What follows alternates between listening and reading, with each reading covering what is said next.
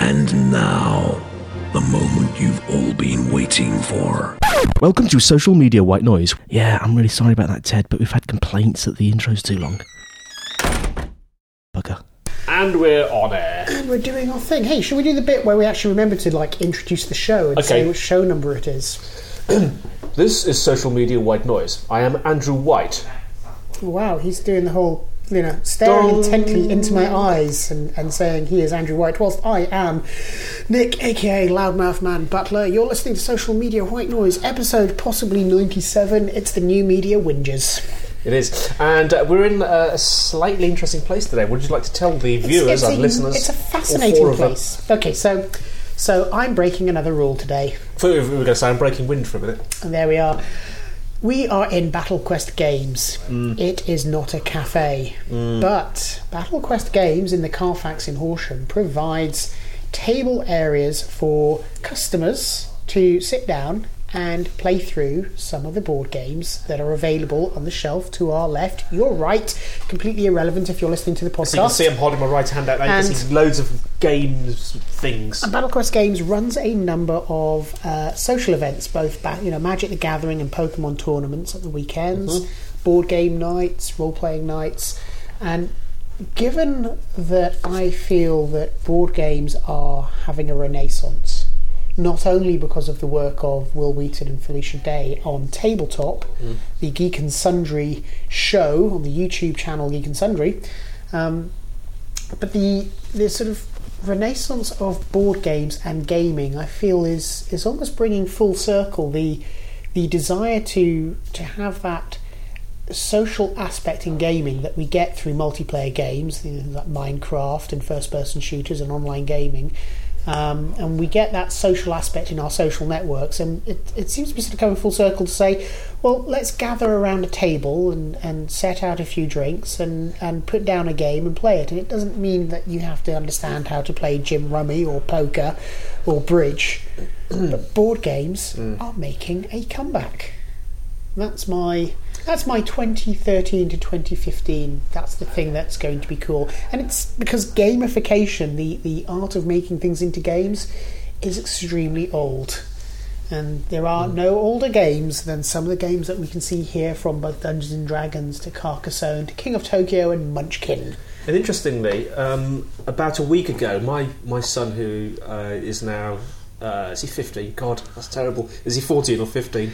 He's going to kill me if he ever listens to this podcast. You're the dad. You're not He could supposed to kill know me. He's bigger ages. than me now. Um, but anyway, he was. He's the ultimate geek. He, well, he's, he's a gamer. He's an Xbox. You know, on the. He's just. And he's He spends all of games. his time He's gaming They sat on down. Xbox with his mates. And we went up there a week ago, and he was sitting on the floor with his mates playing Dungeons and Dragons on a board. Couldn't believe it. It's a, it's it's a strange sort of um, it's it's this sort of strange aberration that I think is actually just the continuance of people want to be social. It's half the one of the reasons we did this with going to social spaces like cafes and so forth was to get together in a cafe and sit down and have a conversation. And that's what people are doing in having the board gaming events. So having a venue like Battle Quest Games and um, the chap who owns it originally started with an online community, started with an online presence. He had a warehouse down in um, down in sort of parts of Horsham, and it was he got his orders through. He'd make the deliveries into Horsham, and eventually he opened a shop. Now he has a shop in the centre of town that has good footfall, enables people to come in. People can come down and see the shop, but also if they come around the back of the shop, there's tables laid out to Yeah. look at a game and say, how does that game play? And you get the opportunity to take it off the shelf. And um, if he has the game available on the on the set here, you can lay it out and have a game. See what Okay. it's like. Right, so just very briefly, um, what are we talking about today, Nick? We've got a few things lined up, and we've got one that I want to sneakily insert. Oh, I, I, I sort of think that the, That's the bishop's head to the we we painter, sort of I don't mentioned about your, your son being an avid sort of Xbox gamer and, Yeah. and you know game console development and so forth. Will the PC ever RIP? Um, the PC is not dying. In fact, in fact, outside of companies like Steam, Hmm. who are looking to propose their own sort of console, we're seeing this this continual sort of bubbling away of the PC market that says it's not going to go away, it's not going to die, irrespective of how many iPads Apple can sell and how many devices Android can push out there. People will buy PCs for the purpose of gaming, workflow, um, you know, the social aspect of staying in touch with the internet, or just simply as a home theatre system that can expand what they can operate at home. And the article that we're linking to here suggests that whilst desktop sales have slowed because manufacturers are letting design stagnate, the need for a comfortable machine you can work on will not go away. And I think this is a it, this is a exploratory article. This is about saying where are we at with the development of PCs? Because yeah, I mean they were beige boxes and now they're black boxes and then they're desktop boxes and then they're mm. set top boxes and then they're micro boxes and what they are in, in a sense of you get a keyboard, you get a mouse, you get a screen, you get the unit that you can plug in, you can build, you can grow it, or you might not. You might build one off the shelf and never do anything with it, or you might custom bespoke it and put a graphics card in. All of those features about the PC are the same features about a PC that we have had in the last 20 years. Okay. Nothing's changing in that regard. Okay. So where's the evolutionary aspect? Will it be Well- Steam? All that's happened is is, it, is it's is it's exploded in terms of diversification. The phone I have in my pocket is a PC. The laptop you have there is a personal computer. Yeah, the, The the, the, the, nice tablet you got is personal computer. They've just diversified. Okay, Problem I- is, we haven't got the beige default beige. But it's What not a a personal personal computer? computer? because you cannot open up your phone and customize it. You cannot open up your phone and change radically change the operating system upon it. So the, the general computational mm. device that we have in a personal computer environment, yeah, the, the functionality of what's on your phone is, is in essence what we can do with PCs. Computational power is there, mm. but your ability to take your phone strip it to bits, choose what you want to put inside it, and put it back together again. Very minimal. I mean, you can Yeah, bespoke okay. stuff and you can read stuff, but you can't really. So we're talking about something that isn't wrapped in, in a in a brand that, that stops you from getting into it physically. exactly. Yeah. How do you change the vision of what a desktop machine So is? where do you see this in two years? You, on, you're a visionary. And- where and do you I- see the landscape Okay, I. I keep coming back to this this Steam box. In Valve, who are a uh, a software development company who are responsible for a multi for a you know a, a fairly popular PC, pla- Mac, and now Linux platform called Steam, mm. which is a marketplace. It's like an app store. In. It's a gaming platform, store. isn't it? Well, it's not as much a gaming platform. Think of it like an app store that's Okay. popular for gamers. Right. And the advantage of this app store is that with your user account alone, you can go from PC to PC to PC and then download and install your apps, your games that you've bought to that PC. Mm. So it, it's sort of it's the DRM that, that people want, even if it's not the one they deserve. Mm. And this DRM is is such that people don't mind it so much. It's not as intrusive as other DRM products. Now, mm. what the guys at Valve are aware of is that as Microsoft move with Windows 8 to implement more stringent control over rights management, that will impact on what Valve can do with their product as well. It's a licensing question.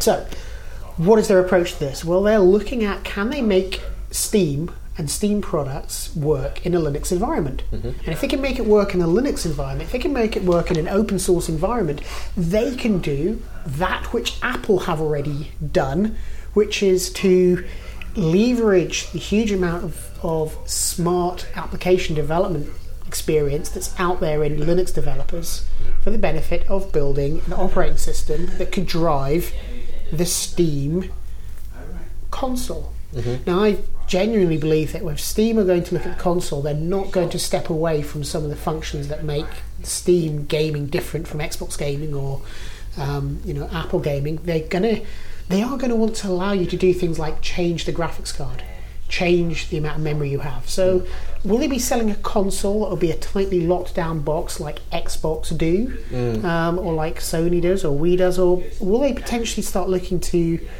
make a more modular PC that is consumer friendly in the component transaction so that you can pull in and push out those items. Will they do it? That's one direction I can see happening. Steam will come along. There's already a product out there from a company called XI that is like called the Piston, and people are suggesting that that's the Steam console. But Okay. as I see it, there's this is going to be about providing uh, people with a box with more modular components that can slot in and slot out as they need them. That changes need behaviour, changes changes behaviour. Okay. You can upgrade to a certain level. So you might have a programming because slot that you push in that allows you to. the core the core functionality of any PC is the main board, the system Yeah. board with CPU, and then all you've got to do to slot in is graphics, memory, and hard drive. And if those three bus components are as simple as plugging in a USB drive, Yeah. You can change up the nature of how you can build the components. So you take something like the Lightning specification for data transfer that Yeah. can transfer video, and you start building that into the main data bus for both So you now plug in your hard and disks, you now plug in your memory, you now plug Yeah. in various other and modules. you buy the components that you want, and Steam licenses it all out. and those co- each of those components could be locked down completely, they could be, but you can swap and change them as you wish. Hmm. but you don't want to get into the scenario you saw with Xbox, where uh, 320 gigabyte hard drive for your Xbox costs hmm. six times the market value. Right. That's what they need to avoid. Yeah. So that that'll be the challenge for them. But where will PCs be going? I don't think PCs. A lot of people say, "Oh, we stop buying PCs now. We buy laptops for the home." Hmm. Well, you do, but do you know what? There's this large market in gaming, hmm. and that market for gaming won't go away. And the market for being able to specialize or customize your PC environment will not go away. You know, and people will buy laptops, but laptops do not make great home theater systems. So that won't go. So these mechanisms are the reasons why a lot of people. I mean, I, I can see it ourselves that we have laptops for our, our kids, and they've got the hand-me-down laptops. Mm. But I begin to realise that well, maybe I need to have a specialised PC with a monitor and graphics card that can play more advanced games that the kids can also play on. That will be in the living room, but still out the way. Yeah. That will be the challenge of parenting in the next ten years, from my perspective. Okay, can we just uh, slot Yes. another quick story in here? Yes. Um, I'm interested in what happened with Orange. Was it in France and Google? Yeah, this is the link that I couldn't find. That we just I, I Yeah, shared no, it you Google tweeted Plus. this, didn't you, No, a few I days shared ago? I shared it on Google Plus. You shared it in Google Plus, right? I saw it in my reader. yeah. I plus one it in my reader and shared it to Google Plus, and Yeah. we're back to the classic problem with Google Plus, which is finding stuff that you've created. It's not like Google Reader was, where we could assemble the articles quite quickly because I Mm. Yeah. Mm. comment on them. Can't find this. In France, and you'll forgive me, I can't see the story in front of me, but in France, the internet service provider, in this case Orange, Yeah. have managed to insist that suppliers of information to their clients pay to go across their network. This is sender pays. At the moment, with the internet, sender pays doesn't exist. It's the thing that confused confused your auntie 20 years ago. It's like, how can you be talking to somebody in America and it costs no more than your local phone call? Hmm. That doesn't make any sense. Hmm. Why aren't they charging you to call America? It's like, well, because I'm not paying the bill, I'm only paying the bill local to my telephone line and my hmm. internet service, and everything else after that is free. Now, what they're saying is, well, you pay the bill for your telephone line, you'll pay the bill for your internet service provision, and now Google, if they want to talk to you, will also have to pay the bill to be available as if they were a television channel. It's like paying a license to broadcast. This is a mechanism by which the internet service providers are saying, Okay. if you want to broadcast over our network, you have to pay to be on Ha- here have Google ends. agreed to pay Orange money? And I don't know. As I as I read Oh, it at the time, know, they had okay. they had at the time there was an agreement put in place that sender pays would be in place, and that a um, Google and certain other um, vendors would be paying Orange for the privilege of providing. Will this be the first time this has ever happened? I believe this is yeah. As, as I understand it, this is the first time it's happened. It's certainly a break for net neutrality. It's this is the thing that we keep saying must not happen, because So- if this happens, it gets I mean, in my mind, Google should have just turned around to Orange and say, uh, "We're not paying you anything. Block us," yes. uh, and then they would have suffered the backlash from their users. Yes, they absolutely should have. And why didn't they? Why Was you know? Yeah, what, this is the what worrying was thing. The conversa- what is the other conversation What's that's been going on? what- What's been going seeing? on? What's the brown envelope been passing backwards and forwards? And I, I do wonder um, from time to time Mm. uh, when I look at how the internet works, uh, and I realise that it's in the interests of people like the um, International Telecommunication Union, the ITU, um, and other broadcasting operators to break the neck of how the internet operates because at the moment your traditional broadcaster is penalised because if they want to broadcast they have to pay a license to get over the air.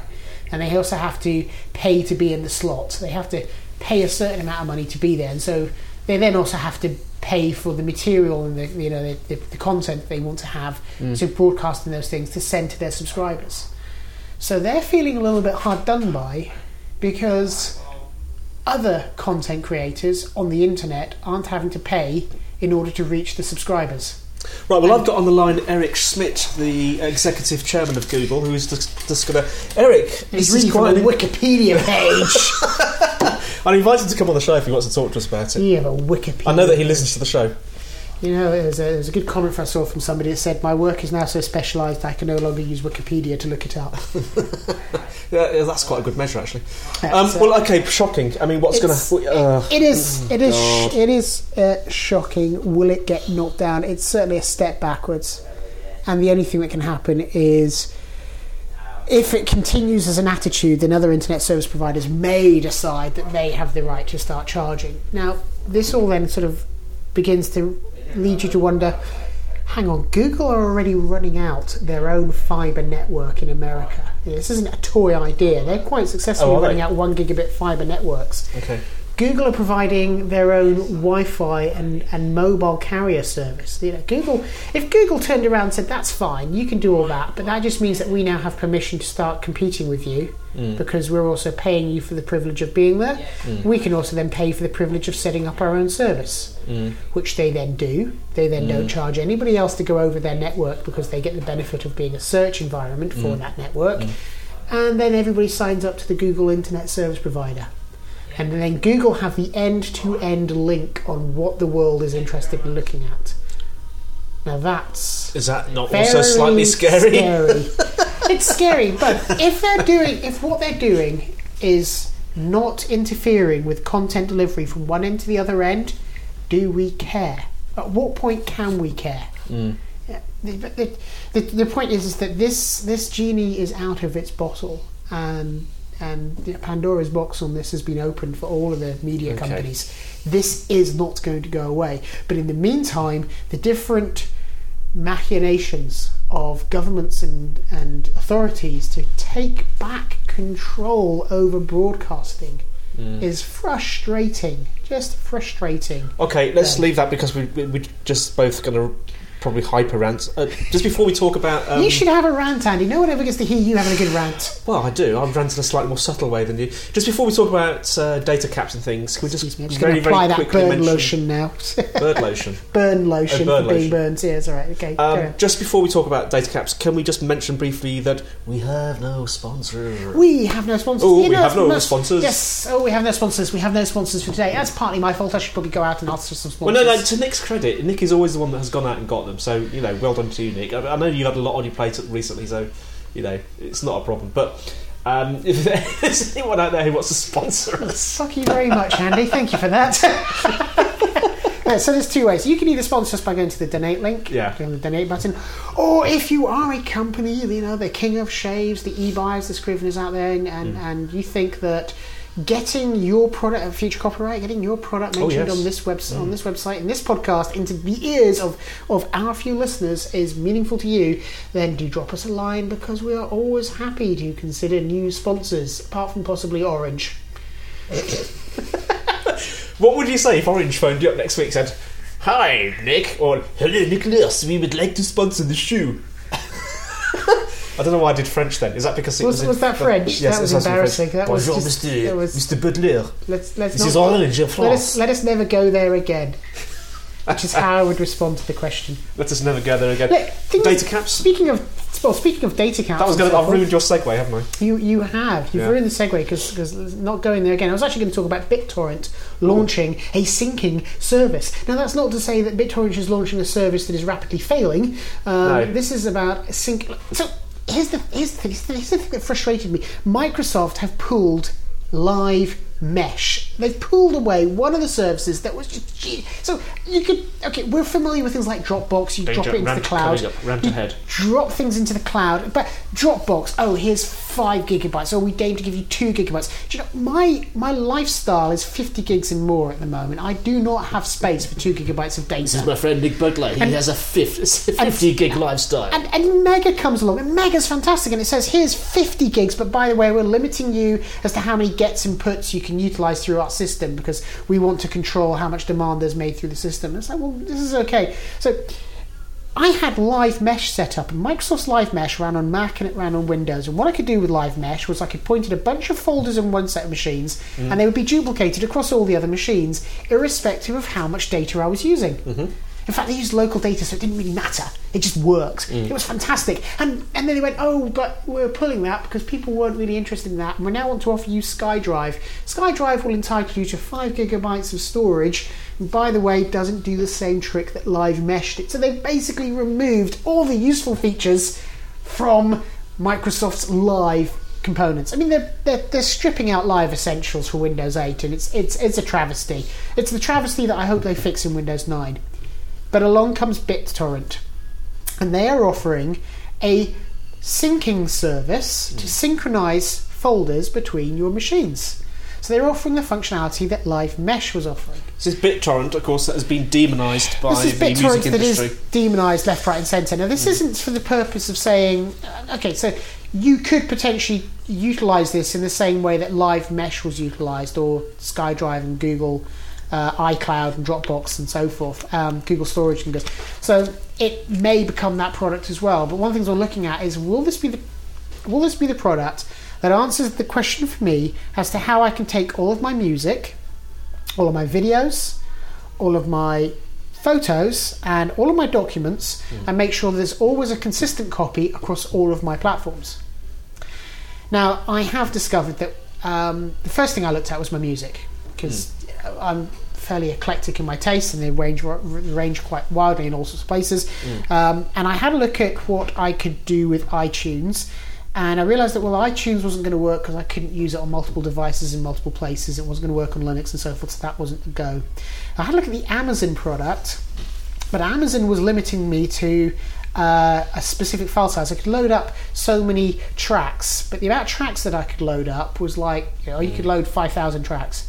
So I could put a very limited amount. So my, I hadn't, I had, you know, I have like twenty thousand tracks. And they were just never going to allow me to do it. And I then discovered Google Play had capacity for me to upload basically, you know, up to twenty thousand tracks, which was mo- which hmm. was far more in capacity than the tracks that I had. You know, I was at twelve thousand tracks or so. So I could get my whole library into Google Play. Hmm. But Google Play provides a, a web browser by which I can then listen to my tracks. So I can listen to them everywhere. Yeah. I can pick it up on my Nexus 7. Hmm. I can download the music again anywhere I go. So now when I buy music, I load the music into Google Play straight away, and then the music is available through all of my devices. Okay, so you're streaming music, admittedly your own music, because you have purchased it Yeah, I purchased from music. the web. Yeah, I purchase music. Sometimes I even purchase music before it's available. However, What um, about the digital economy bill? You won't you get caught by that, Nick? Uh, this is it. Uh, I'm using everything in in pursuance of exactly what my rights are to do as an owner of that mm. content. Mm. So it's my content being synced, and, and I'm not sharing that content with anybody else. It's just my music, my digital content. So it just made me realise that well, maybe what I need to do is maybe use Flickr for my photos. Mm. And then set something up to download all the photos off Flickr, so it uploads to Flickr and then downloads from Flickr. So you got a backup. You know, so you create the backup, but you also create the backups on all machines. And then, well, I've done that. What do I do for video? Why don't I have private YouTube? So I upload all my videos into YouTube. So I have an application just upload things into YouTube, and other applications elsewhere that download them from YouTube. Why don't I distribute my cloud implementation, and then have a mechanism to share that cloud implementation back to all the machines, hmm. so that I get the changes when I need. That only then means I've got my documents, and that's what Dropbox is for. Because if your documents is now are now less than a few gig, hmm. that's fine. You use Dropbox for that synchronization. Hmm. Problem solved.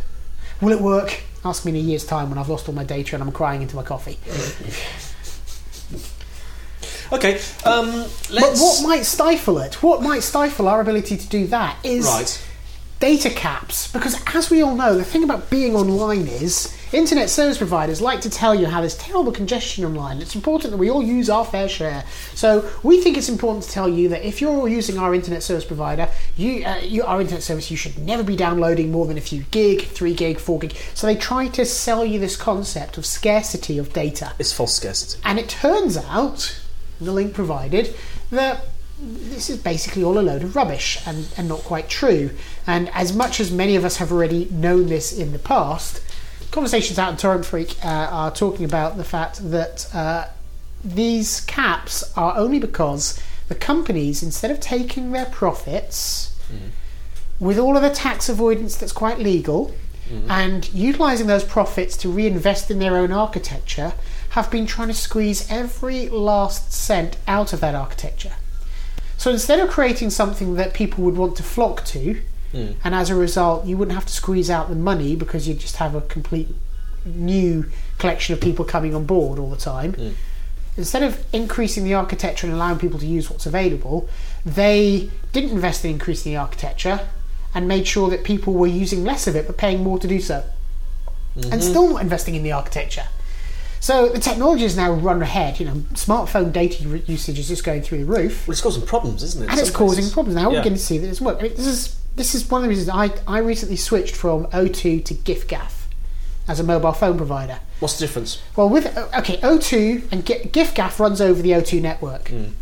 The O2 network and mobile provision, they'll give me a gig. Well, they give me 500 meg a month, and then for hmm. another eight pound a month, I get a gig. Mm-hmm. And I was always going over that limit. Right. And I was going over that limit consistently. And they were like, "Oh, you can pay a bit more. You have a bit, or slow your connection down." Gift giffgaff for 10 pounds a month less than I'm paying with O2, give me unlimited data Right. and give me 250 minutes of talk time, and it's 12 pounds a month. Okay. And Uh, it do you think they're going to keep doing this, or do you think it's just the thing to get people Well, on I board? think I think the thing about giffgaff offering this is, from their perspective, they know that data is more important than voice, Mm. And they understand that people are using data, Mm-hmm. and that data doesn't really have a cost. So if you're building your network out with a view to implementing data as a priority, and we've talked about this before, data will always be more prior- Mm-hmm. will, will be a greater priority than voice. As a result, you're going to see companies focus more on that. And the companies that will gain popularity are the ones that make data not the challenge. Well, we've seen this in the internet service providers. Remember when Red Hot Ant was the first free ISP? You could dial up on an 0800 number and get onto the internet for nothing. Right, I didn't know you, about do you that. remember that? It was No, years ago. no. You could get, you know, it was Freeserve Nick, if coming I out. had known you then. Freeserve coming out, and there was Red Hot Ant, and it was an 0800 number. It was amazing, and people flocked to it. People just went, because people were quite happy to put up with the advertising Mm. from Red Hot Ant to get free internet. People will take free content if the interruption that you put in order to pay for that content does not get in the way of the experience. Mm. That's where they will go. Meanwhile, we see the continual lack of investment on the internet locally. We see a continual lack of, of investment on the internet in mobile phone operators, and there's a whole creation of the idea that people are using too much data and it's really terrible. This is bullshit. This is rubbish. People want to use as much data as they can. This is this is not a resource like oil or like water. We cannot run out of data. And whilst we might have bandwidth utilization, that is only because we haven't implemented good policies to avoid implementing bandwidth policy. It's just a lack of investment in something which isn't real. Stop being morons about this topic. Nick, in the history books, people will go, in 2013, Nicholas Butler said, and then they'll recite that speech. He did look a bit like Lincoln from the film Lincoln as he was saying it, but he had like a beard and a hat. He looked just like him. Anyway, This isn't a real thing. Stop trying to make people pay for something that isn't real and start investing in the real things, like the architecture that's there to support the stuff that you're trying to sell us. gentlemen, this is the beginning of the future of the internet. Okay, Let's get Howard Hughes in. What did he do with the internet? That's it. One more thing. Oh, have we done one done? more thing. We have, haven't we? One more thing. You're We're all the way right. through. What's the one more thing? The one more thing. Mm. Bitcoins, because it wouldn't be a, t- a show without us talking about bitcoins. So you did mention Bitcoin earlier, because I was getting Bitcoin mixed up with BitTorrent. Bitcoin and BitTorrent. Bitcoin. There's a Bitcoin app now available yes. for your iPhone that lets you run a Bitcoin wallet in your iPhone. So your wallet, your, your iPhone becomes a Bitcoin. your iPhone wallet. becomes a Bitcoin wallet. Now that's great. Is it free? Because is it free? Uh, actually, I haven't had a look at the app at all because I've got Nexus Seven. Um, anyway, but the whole point about this is now we've got. So hang on, if I've got a Bitcoin wallet and I've got a Bitcoin phone and I'm in a shop and they're offering me Wi-Fi and they say you can pay by Bitcoin. Yeah. Well, hang on a moment. That means that I can go send money from my home wallet to my phone wallet. So I've got money like I have in my wallet. You know, if I Yeah. lose my wallet, that's the money I've lost. So you can swap between wallets as well. You can swap money between wallets, Okay, and then nice. of course what you can do is then pay for. So now you've got the situation which instead of the money being on a card, your card gets lost, and your bank says that's your fault, and you're not having any of the money that's taken out of your account. Yeah. That doesn't happen because it's all on your phone. But now if your phone gets nicked, your phone gets nicked. you basically say, well, I'll change the passwords and details on my other wallets. So that's, I, that's stuff I'm under control, and I'm responsible for all that. No so banks you involved. compartmentalize your you wallets, compartmentalize the Yeah. wallets in iPhone and, Yeah. and in Bitcoin. And This is the continual growth of Bitcoin. And we were talking about this who wrote last it? Is year. this, is this the app that's been under dev for ages and it was rubbish and now they've made it better? Because there has there has been one for a while. I don't know about the app for the iPhone, rubbish. but this is this is this is all So about it's, Bitcoin. not, it's Android, isn't it? You just said It's uh, an- iPhone. It's an iPhone iPhone app. Ah, Okay, right, There have been apps for Android. That's a different conversation. right. This is the first iOS one, and this is important because Bitcoin is not going to go away. Bitcoin is like the sender pays conversation for governments. There's the desire to have the control over those mechanisms. Um, and then there's people who are just saying, well, we're going to skirt around that. And in the same way that people eventually skirt around the mechanisms of, of tax and tax avoidance by basically, you know, nudging the nose and, you know, cash in hand and nobody worries about it, Bitcoin will be that mechanism that has governments going like, how the heck are we going to tax this? Well, we better go then, Mick. I think that's the end of it. We better And, make a uh, runner. Or at least we can have that conversation about that bank we're going to start, Butlers and White. I, I, actually, there's a there's a fairly there's a there's a weird conversation I had on the Gatwick Express earlier this month from a chap who is uh, who actually runs a few banks, right? And he's he's uh, he works uh, with merchant banks and so forth, and he and he also helps establish the sort of principles and regulations in banks. And he's looking at setting up a whole new bank from a virtual infrastructure to say there's no reason for banks to have people in at all. And then I mentioned Bitcoin, and he went, Shh. Really? and it's like, yeah, this is what everyone's looking Watch at. Watch this space. Something's going to happen. Either Bitcoin's going to grow and take over the world, or it's going to suddenly disappear. Very mysterious. Bitcoin is going to be the um, transactional infrastructure that will help power IPv6. That's my prediction. With that amazing statement from Mr. Lincoln Butler, we shall leave it. I wish I'd called And my we'll son see you Lincoln next now. time. This is Dr. Pod spelled out as you would expect it, not DR Pod, but D O C T O R P O D. And this is Nick, aka Loudmouth Man Butler, and don't forget to visit social media whitenoise.com, find the donate button, click on the donate button. We love the coffees, we appreciate your comments, and most of all, we apologise if we forget to open the link in a new window. And I mustn't forget to take a picture this time of our venue. Goodbye. Goodbye. Thanks for listening to Social Media White Noise, brought to you by Andy White, aka Dr. Pod, and Nick Butler, aka Loudmouth Man. Please visit www.socialmediawhitenoise.com where you can leave comments, listen to the show straight from the webpage, and subscribe for free. Email us at ulot at socialmediawhitenoise.com. Follow us on Twitter, Dr. Pod and Loudmouth Man. We'd like to thank the coffee shops of Sussex, social media and technology, without whom this show would not be possible. See you soon. Peace.